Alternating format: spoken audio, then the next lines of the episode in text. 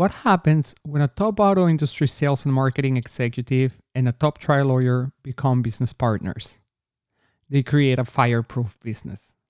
I'm Liel Levy, co founder of Nanato Media, and this is In Camera Podcast, where we believe that doing what you love leads to success.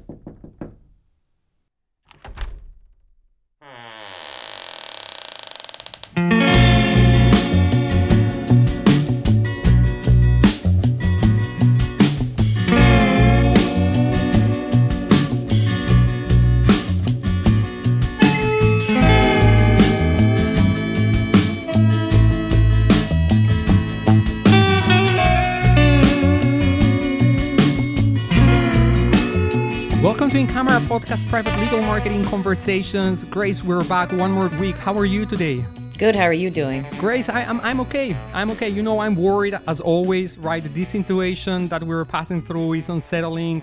I, you know, I'm worried about the kids right now. I'm worried about schools. I'm worrying about the fact that it doesn't look like uh, we're getting out of this, but we're kind of just settling in and hoping for a miraculously solution to come, which it looks like it's going to be in the shape of a vaccine, Grace. So, you know what? Um, enough of talking about COVID. I always start a conversation with that, right? You're like kind of like my 30 seconds of relief uh, on worries related to the pandemic, Grace. But today we have a really an amazing episode planned with guests that will help us understand the value of overcoming adversity and how to do it best. Right, Grace? Right. So, without further ado, please introduce our guest for today's episode.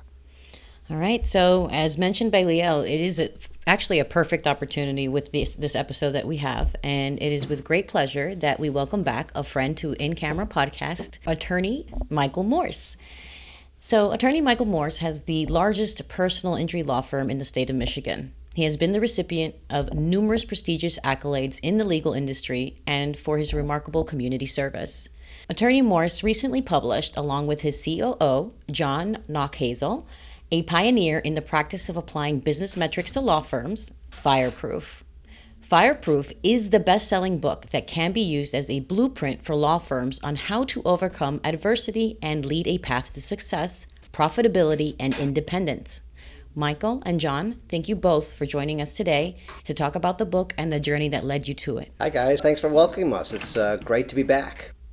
It's a great pleasure to be here. Thanks for having us. Just like Grace said, welcome back to In Camera Podcast. Mike, John, it's a real pleasure to having you here. And um, I want to start by congratulating you, right? You recently became best-selling authors. And I was actually um, checking out on your LinkedIn, uh, Mike. You've recently been shortlisted by Entrepreneur Mag- Magazine, along with six other titles, on a list for books to help you move past the entrepreneurial fears. Now, what came as very interesting to me is that this list was not specific about the business of law. Uh, this list was about entrepreneurship as a whole. Did it surprise uh, both of you to see you listed there considering that most of law firm books tend to be very niche specific? So I was very flattered. I know John was too. And we were surprised. We did not know that was coming out. And, you know, to specifically answer your question, I've been, a lot of the feedback that we've been getting is that this book is not just for lawyers. And we didn't really see that coming. We had a uh, person who does uh, integration for lots of different businesses who coaches does CEO coaching who called us and ordered 150 books. And he says I'm going to get make this mandatory reading across all of my uh, clients. And he doesn't have any legal clients. And it kind of blew both of our minds. We're obviously flattered. One of those books I've read two or three times the Daring Greatly by Brene Brown who I'm a big fan of hers in that book. So to be alongside her and other great books was just wildly flattering. Excellent. Well, Mike, here's the thing. When I started reading your book, right, one of the things that really struck me was um, when you talk about your childhood experience and how the exposure you had to the service industry shaped in a very uh, meaningful way your persona as, a, as an attorney And I 100% agree with everything that you say there. As a side note, I have actually 12 years of experience in the hospitality industry. And so that resonated very well with me and really felt uh, close to home.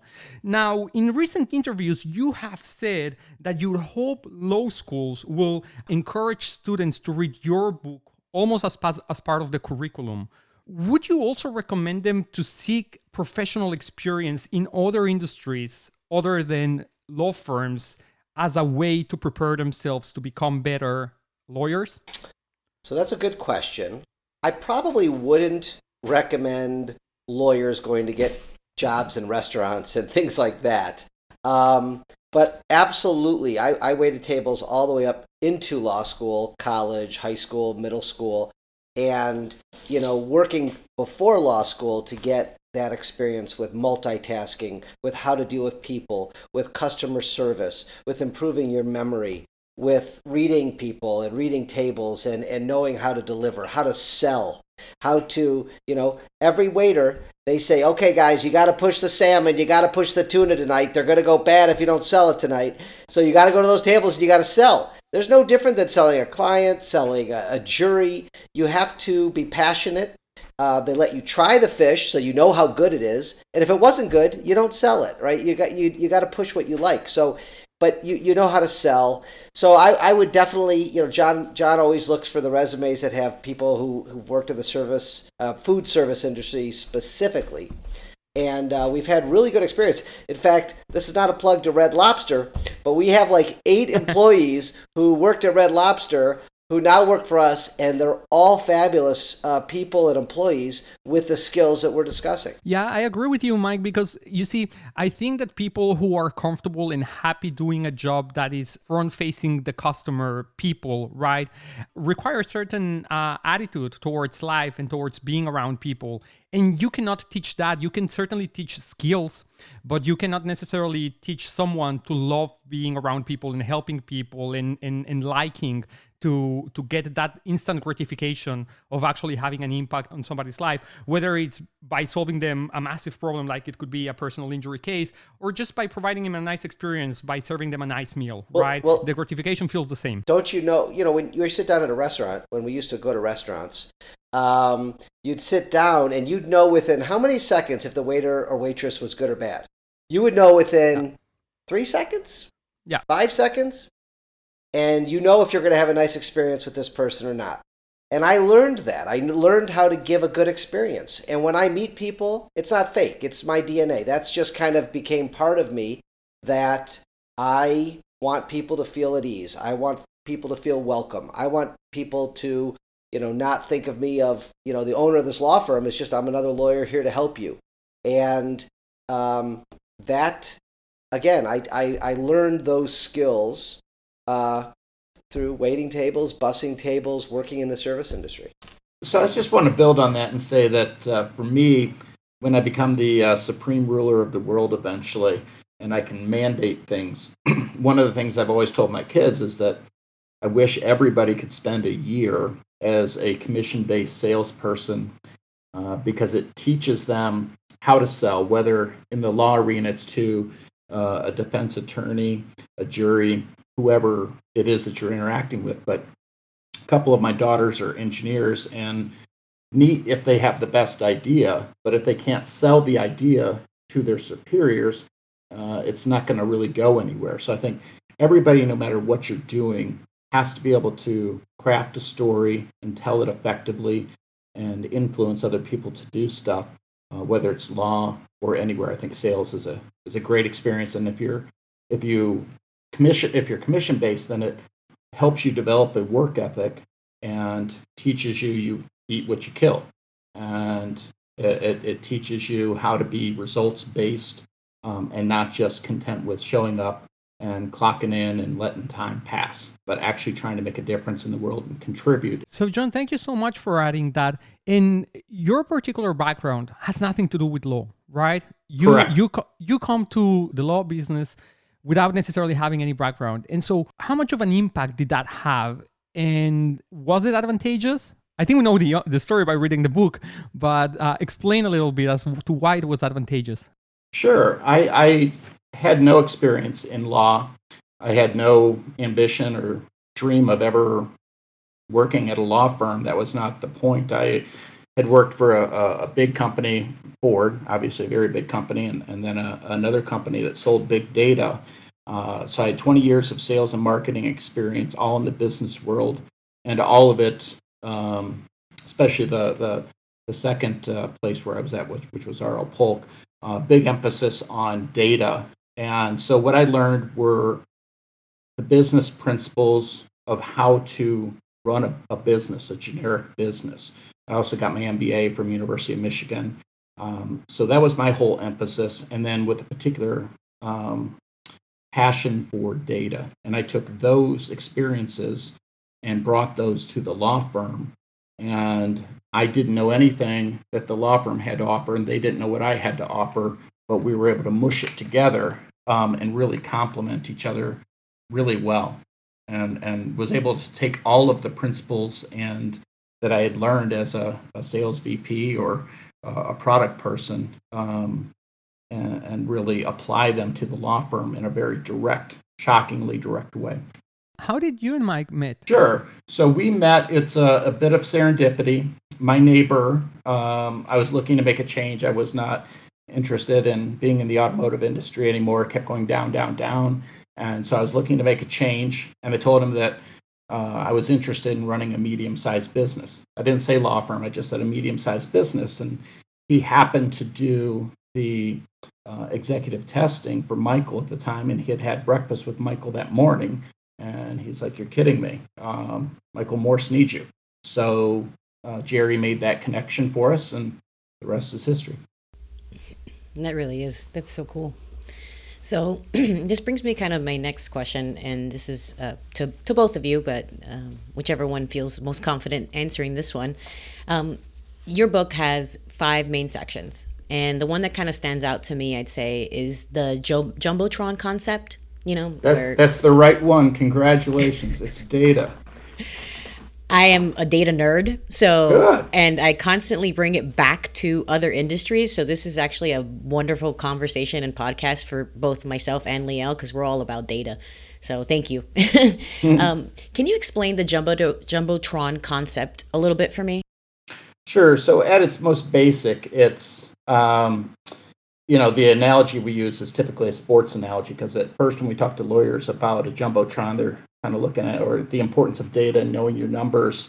It's I don't have time for that. You know, I don't get it. I don't understand it. Um, and it's kind of shocking how little they know what's going on with their with their business, and they feel out of control and anxious because they can't. They're driving a car and they have no data coming at them, and they can't really steer the ship without a, a dashboard of KPIs and and other things to let them know what's happening. But the, the sports analogy is, you know, we talk about whether it's football or any sport you could pick.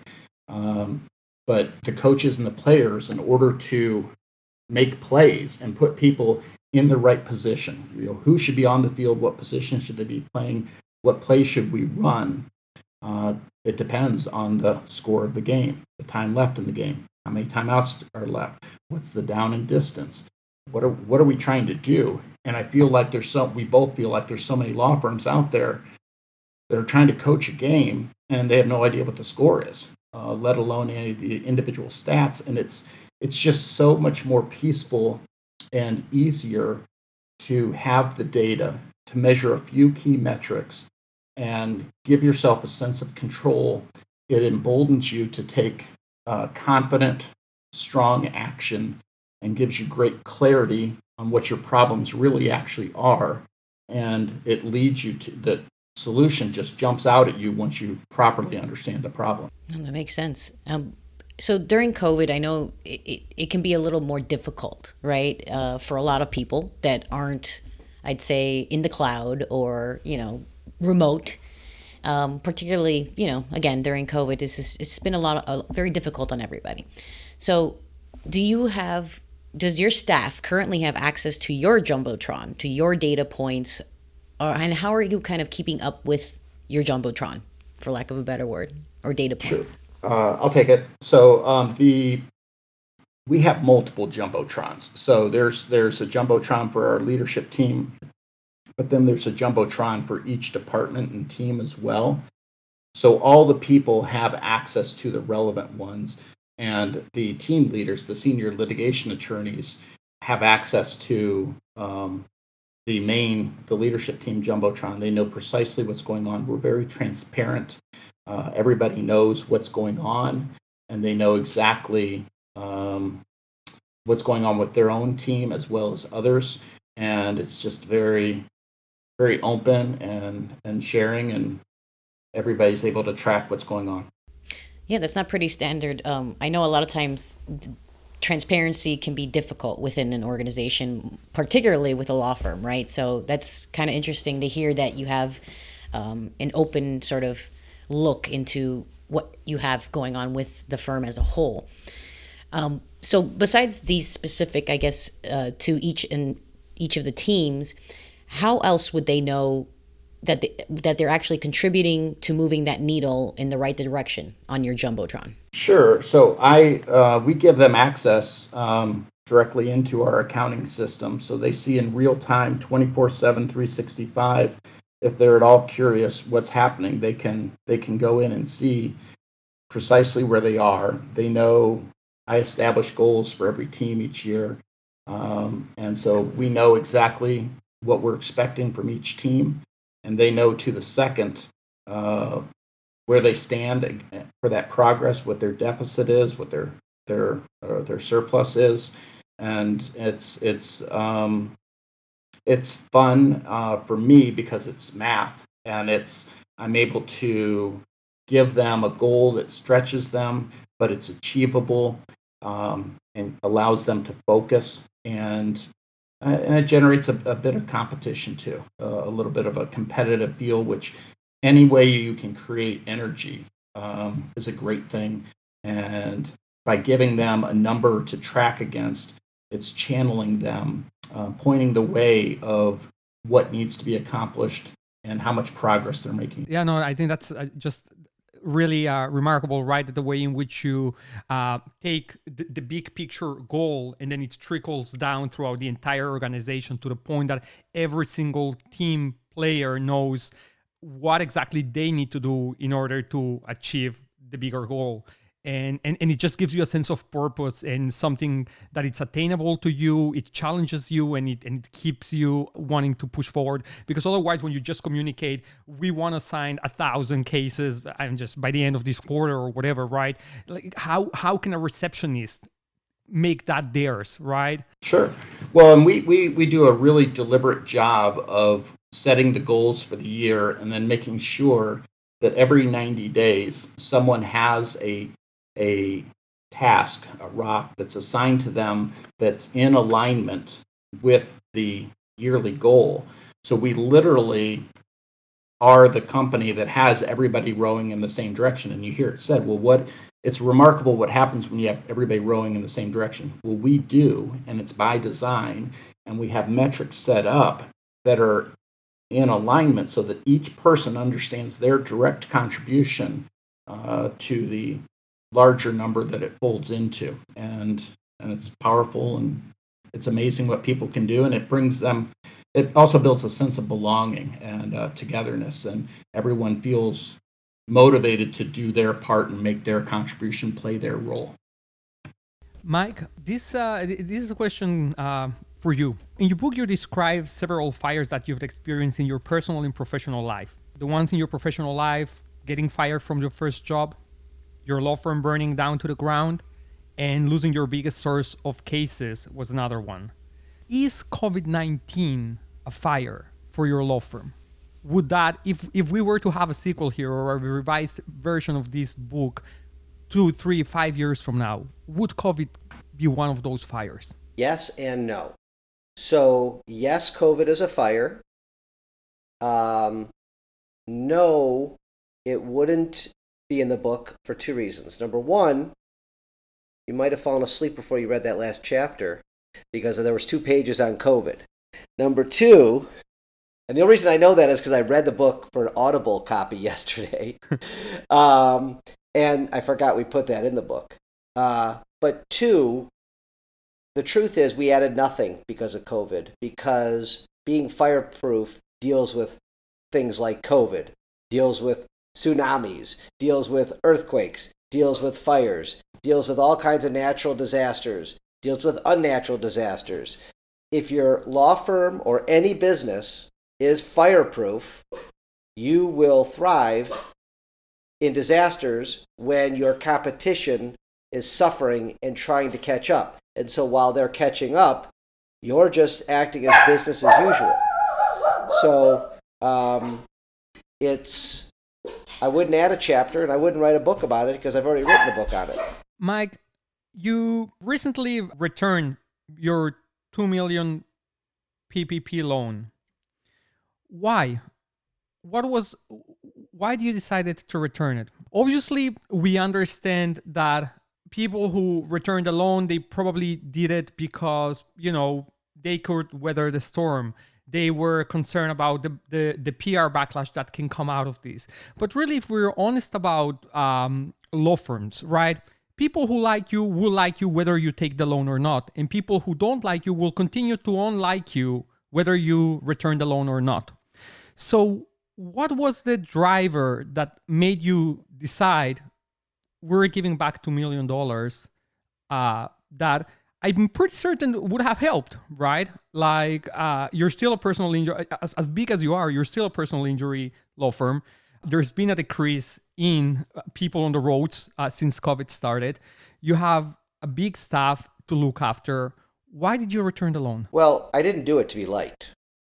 I did it because I thought it was the right move.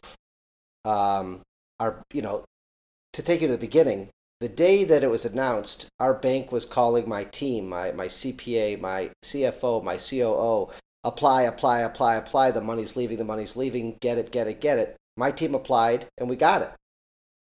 Two weeks later, or whatever the heck it was at this point, uh, we were still getting calls. We were still settling cases. Uh, I waived my salary and I decided let's not lay anybody off.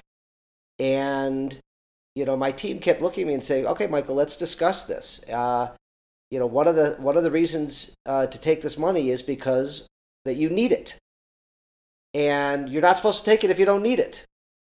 And I didn't need it. And there's a lot of people are saying, "Well, your competition's going to take, and everybody's going to take, and it'll be a competitive disadvantage if you don't take." But I didn't need it. And so, and I'm hearing stories that small businesses aren't getting it, and restaurants aren't getting it, and other friends aren't getting it. I, to this day, I hear that. And I don't know, my team and I decided together uh, that it wasn't needed. And so, um, I, you know, we just, we said, okay, give it back. Uh, we never used a dime of it. Uh, I don't think we had it for very long. I don't even know if we really ever had it or if it was sitting in the bank and we just gave it back. I don't care. Uh, I didn't use it. I don't need it. Um, and I think, and I was proud to share that, and I mostly with my staff to say, guys, we're going to be okay, and we're going to help support other businesses in our area. And in the long run, I just thought it was going to be a good, a good play uh, for me personally, for my firm. Uh, um, and it, it, it, it, I haven't thought about it. I mean, I haven't thought about it. The cases are still coming in. The cases are settling, and thank God I don't need it. Uh, if I needed it, I would have taken it. But we are successful. We brag how successful we are. We're out there telling everybody that we win. It seems a little hypocritical to uh, tell people I'm I'm I'm so successful and I win all your cases and da da da da, and then and then take that handout and that was made clear to me by my team, and uh, and it just felt it felt like the right move. Yeah, I I just add on that yeah, it was it wasn't data uh, that drove that one. That was just uh, Michael didn't need it. It was and it was the right thing to do, and uh, everybody has to judge for themselves whether or not they need it. Um, and he didn't do it for this effect, but you can imagine that uh, uh, the team, uh, looking up to that type of leadership and integrity. Um, yeah, that, that's that's somebody I want to get behind and uh, you know go to battle with and and uh, drive things forward. Um, so it was a source of, of pride and energy, and even relief. I can imagine for sure. the staff. They see for- this. They see that he's making this decision. They're like, "Oh, we're good." No matter Ex- what's going on, we're good. Exactly, That there- is, that's there- insane. There was a lot of fear back then. There's still some, uh, Yeah. you know, throughout all of our, you know, networks of people that we talk to, and yeah, that was very calming. Nobody's getting laid off. Michael's just going to waive his salary instead, and we don't need the money. We're fine. And that That's was, amazing. That was that was a good thing to share.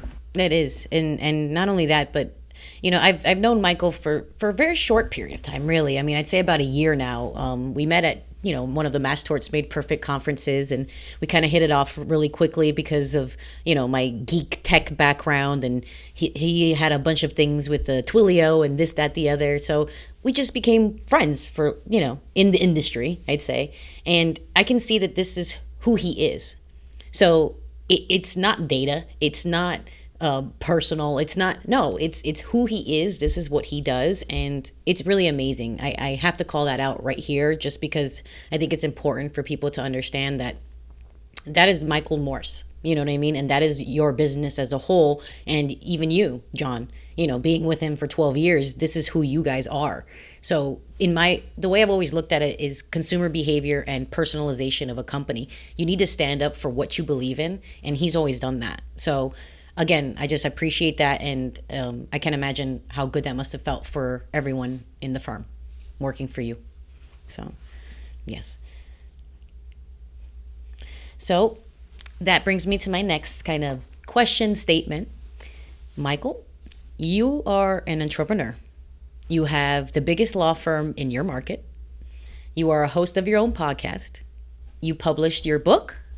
You're constantly creating content and marketing material for your law firm, which I love your videos, by the way, especially with your mom. Um, you give back to the community. So, what's next? What's next for you? That is a really, really good question. Um, because you know, after that introduction of that question, I'm, I'm actually need to take a nap. It's uh, I feel like, um, you know, I love building things, and I love, I just love building. I love sharing. Um, so there's two things that popped into my mind when you asked that question. Not, and I was not prepared to share either of these things, but um, one has to do with the book Fireproof. Um, we are getting uh, over uh, an overwhelmingly number of calls and emails for help, and you know I have uh, consulted with John, and he's agreed to take on a few clients um, to you know act as their coach and mentor and teach them the fireproof way. We are looking at ways to scale that. Um, we don't know exactly what that's going to look like, but John's energy is all over it. My energy is all over it. It's fun. We like to teach. We like to help people. So that is happening. Um, and that was kind of an, you know, we thought we are going to go sell some books and, you know, teach. Uh, but this, you know, in the book, we didn't really ask for consulting work. That was not our vision. Uh, because we're running a successful law firm. But John has done such a good job at running the law firm so well and setting up all the processes we've talked about and all the things in the book that he has some extra time and he wants to help people. So that's the first thing. The second thing, um, because of the podcast Open Mic, found on all channels and YouTube, um, I have really developed an interest and passion for helping the wrongfully convicted. And I've done several podcasts now on it, a half a dozen. I've met two people who spent nine and 15 years in prison for crimes they couldn't have committed. And it's overwhelming, you know, this stuff, right? So I'm taking meetings, I'm doing the podcasts, and I had a meeting a couple weeks ago um, actually, this is the first time I'm actually sharing this um, with people at the Innocence Clinic here at Michigan, University of Michigan, and they asked me to take on a case after meeting me and hearing my passion. But I've never done anything like this. But I have 40 lawyers, and we're figuring it out with their help. And we've agreed to take on at least one case to help someone who's been wrongfully convicted, who had a bad trial, get a new trial. And that's that's new. It's next, um, and uh, it's uh, um, it's I'm trying to find the right word because it's um, I'm feeling pressure. I'm feeling a lot of pressure because I I this guy gets this nice person who was wrongfully convicted, who had a bad lawyer, who was in the wrong place at the wrong time, had uh, I'm his one shot to try to you know get some justice, and um, I'm going to put my heart and soul into it, and I'm going to do my best job possible. But it's a big deal. It's out definitely. I mean, I've owned it to him. I've owned it to everybody that this is not my expertise. But they just need good. This gentleman just needs good lawyering, and all a lot of these people need good lawyering. The, all of the wrongful conviction cases that I've studied, and I've studied a bunch, all the criminal defense court appointees they've gotten were horrible. Most have been disbarred. Most have been, if they weren't disbarred, they were uh, disciplined for bad conduct. It's a it's a pattern, and, and, I'm and I'm not even talking about the bad judicial and, and police misconduct and prosecutorial misconduct. I can't control those things. I can control bad lawyering and make sure it doesn't happen on my watch. So, you know, if I wasn't busy enough, I'm going to take on uh, that task and um, stay tuned. That is so you, Michael. That's great. That's wonderful work. That's uh, commendable and very uh, much needed, right? I think, particularly uh, in these times with so, so, much we hear and so much that's coming to light, it's definitely those sort of things that make uh, a big difference in communities. Mike, this is a marketing podcast, right? And we cannot, as much as we want to only talk about fireproof, we cannot not talk also about your TV commercials, right? So why don't you tell us a little bit about the Masked Man that recently got released, and it's fantastic. We love it. So, what response you've got of that new ad? Chapter four: Cherry Garcia versus Vanilla. So five. Is that chapter five? Yes. Um, I did pay a little bit of attention. so you did finish the book. I'm sorry. So, um, yeah, that one I. So when Ambulance Chaser came out a year and a half ago, I probably got a hundred random emails telling me that it's the greatest spot they've ever seen, and they were nice emails. I've probably already gotten. It's been out for less than a week. I've probably gotten 200 emails telling me it's the greatest commercial they've ever seen of all time uh, the greatest law- lawyer commercial, the greatest everything. And I mean, I get, I wake up, I have ten on my on my email, and I share and I share some, and I don't share some with my team and with my creative team. But there's a little bit of an interesting story that nobody's asked me about yet that I will I will tell you. Was that um, when the when my my crack uh, advertising team, Learner Advertising, came to me with this idea I said no. I don't like it. I'm not doing it. Masks are too political. I don't want to advocate for mask wearing. I don't want to, you know, I, I, I, I probably have lots of clients who don't want to wear masks, right? I probably have clients who are on that side of the debate, and I respect them. I mean, I'm not, I'm not, um, I mean, I believe in, I'm wearing masks, and I believe in masks, and uh, I think it, it's the right move, but I'm not. I'm not. I wasn't willing to put a commercial up there saying wear masks. And the first pitch said there was a board, one of those old-fashioned boards that said wear a mask or something like that.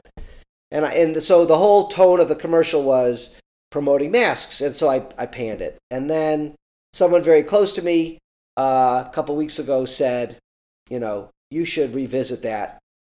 You should revisit that.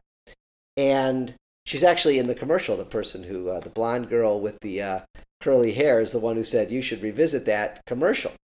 Um, and um, and and you know she's also the person who said you should write fireproof. So she's pretty smart. And um, I uh, I said, all right, well we'll call Ross back. And I called Ross. I said, I'm not promoting masks, but give me a workup on this. And he was so excited. And like within two hours, he had he had it all specked out with the storyboards and I said, okay, this could probably work. And uh, and we it was a ten hour shoot in a city uh, right here in Detroit. Um, with quiet streets that morning, and I had I wore I wore the wrong shoes, and I ran around for ten hours up and down fire escapes and around the city and saving dogs and saving balloons, and it was it was fun. It, it was a long it was It's a long day.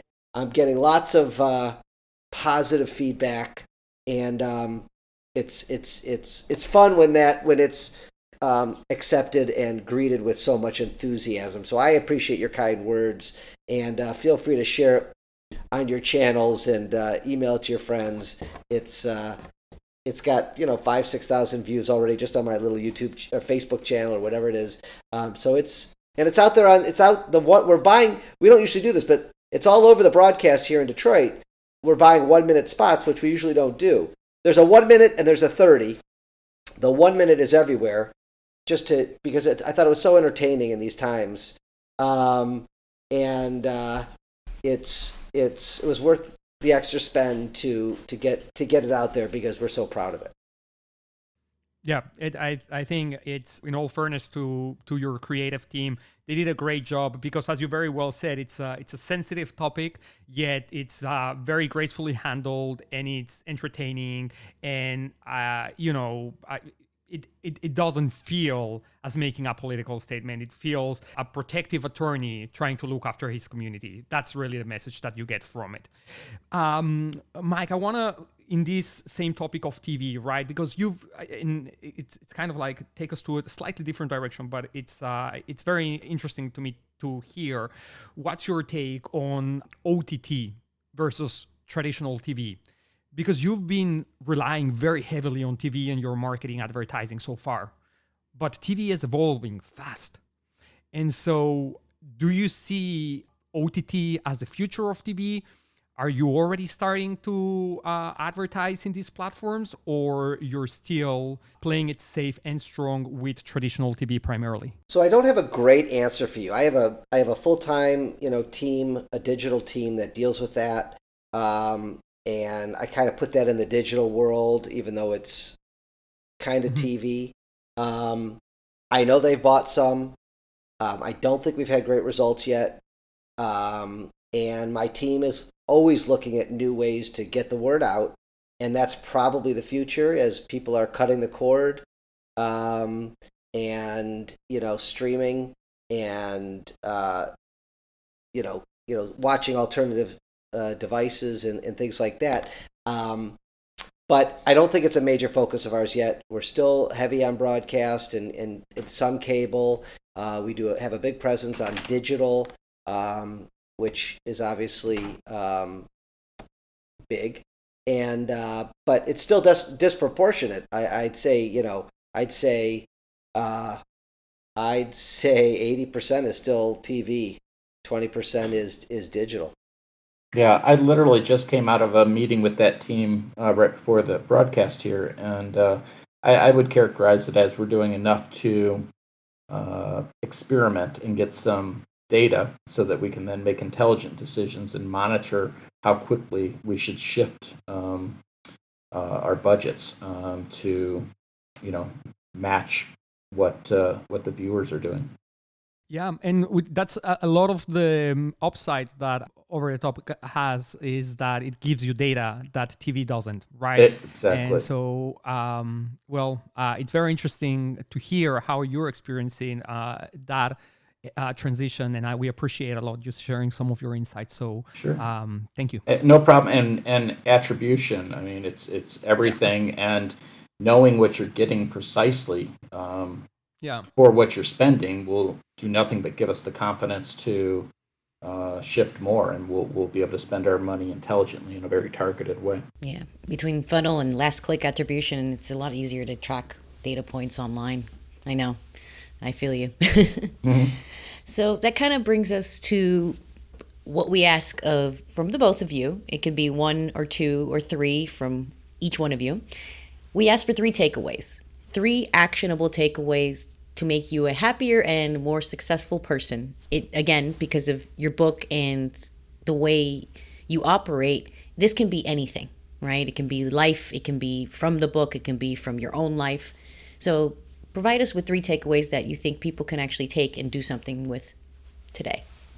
Learn how to meditate. whether it be buying a an app or Calm. uh, Calm. I use uh, what the heck is this called? Medicate. I just use Meditation Timer, and I learned how to. Nice. Um, I took a training kit class on uh, um, transcendental meditation, which I've been doing for a couple of years, which I find very helpful.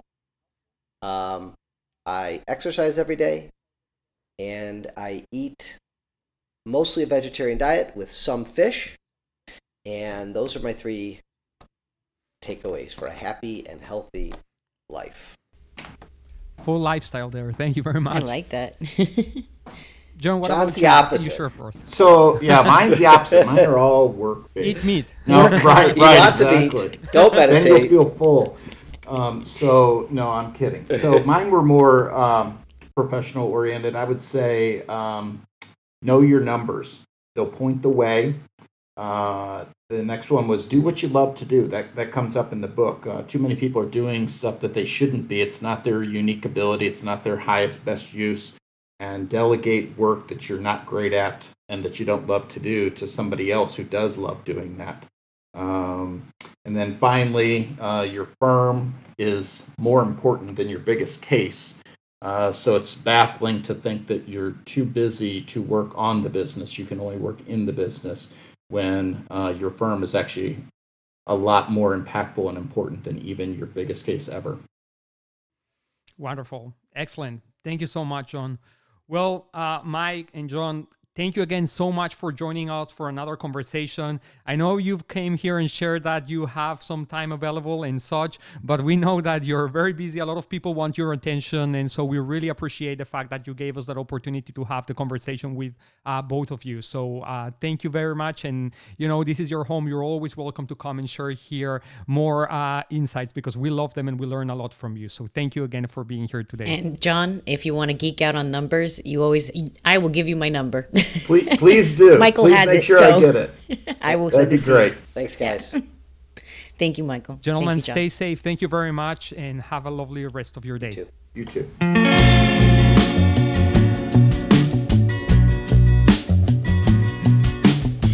Grace, what an amazing conversation. I love having Mike in this podcast. He's so real. He always has so many wonderful points of view, right, on things. And and he's authentic, right, Grace? Yes. And- And, we were lucky enough to get some added things that he wasn't even thinking about telling us and or and- others.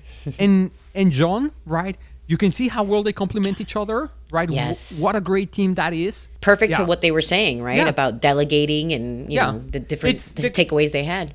it's kind of like the creati- the creativity side of things and then you have the the technical the execution the me- the methodical side of things and so i think it's really interesting to have a conversation with both of them at the same time and see the different focus that each one of them takes on the same topic and so that was mind blowing i really enjoyed it and i'm sure everyone who's uh, joined us uh, so far has had a great experience listening to this episode. But Grace, let's go ahead and do our takeaways because although we've already got six very good and strong takeaways, you and I always have ours. So let me give you mine, Grace. And this really, as you start reading the book, this actually comes right to your face and it's kind of like one of the first messages you get is be in charge of your own destiny grace right? Don't let others decide your fate. Don't let others don't put your your your success potential in the hands of others. True that everybody has to start from somewhere right Right. but have a plan for your career have a plan for your professional life and take bold moves to get towards it goddamn it's scary grace it can be very very scary at times but at the same time it can be also very rewarding and if you don't do it you may regret it for the rest of your life and Right. so i think you know just from having uh, had this conversation and such it, it's it, it strikes to me as it's easy at times to let just others decide for you. Just follow, just do, just be comfortable in what's working right now. But that's not the best choice. It tends not to be the best choice. So take control over your life, of your career. Grace, what do you think? I think so. I mean, you, you need to take care of yourself, and that includes working on your own destiny, working on yourself, starting somewhere, but having a plan for your life, whether it's professional and personal or both or all of it, really, right? Yeah. Absolutely. So I think that brings us to number two, right? And um, this one's mine. We always talk about, well, Liel is also a numbers person as well. We no, but you, this. Grace, but you, you, you know, you're you're far more into numbers than I am. I think it, it's it, it's starting to strike me. Like I, I like data. I really like data, Grace, but yours is an obsession, and I It is love an it. obsession. so I love the, it. The, takeaway is know your data, guys. Like know your data. How can you not? Right? I know people are scared of it. Right? I think that's. I- feel like that's been maybe a, a gut feeling of not wanting to really know what's going on because, like you said, they can kind of go with the flow or. Yeah. But you'd be surprised if you actually know what's going on with your data. You're going to feel more comfortable and confident Right. in what you're doing.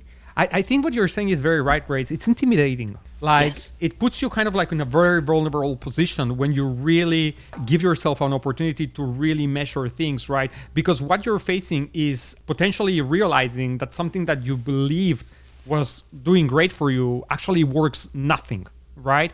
And you know, to take those hits actually has a lot of value because it gives you an opportunity to turn things around and making those moves can potentially lead you to a more successful a more profitable career and business. And and so i, I think i think it's something that we can no longer go about without actually acknowledging data and taking steps towards gathering that data. It's not just about okay let's look at data. The data doesn't just come to you. You need to collect it you need to organize it and you need to analyze it. So it's a process. We've talked about it in many different conversations here in this podcast and so it's extremely extremely valuable. Grace i agree with you. I 100% agree with you. One last takeaway grace?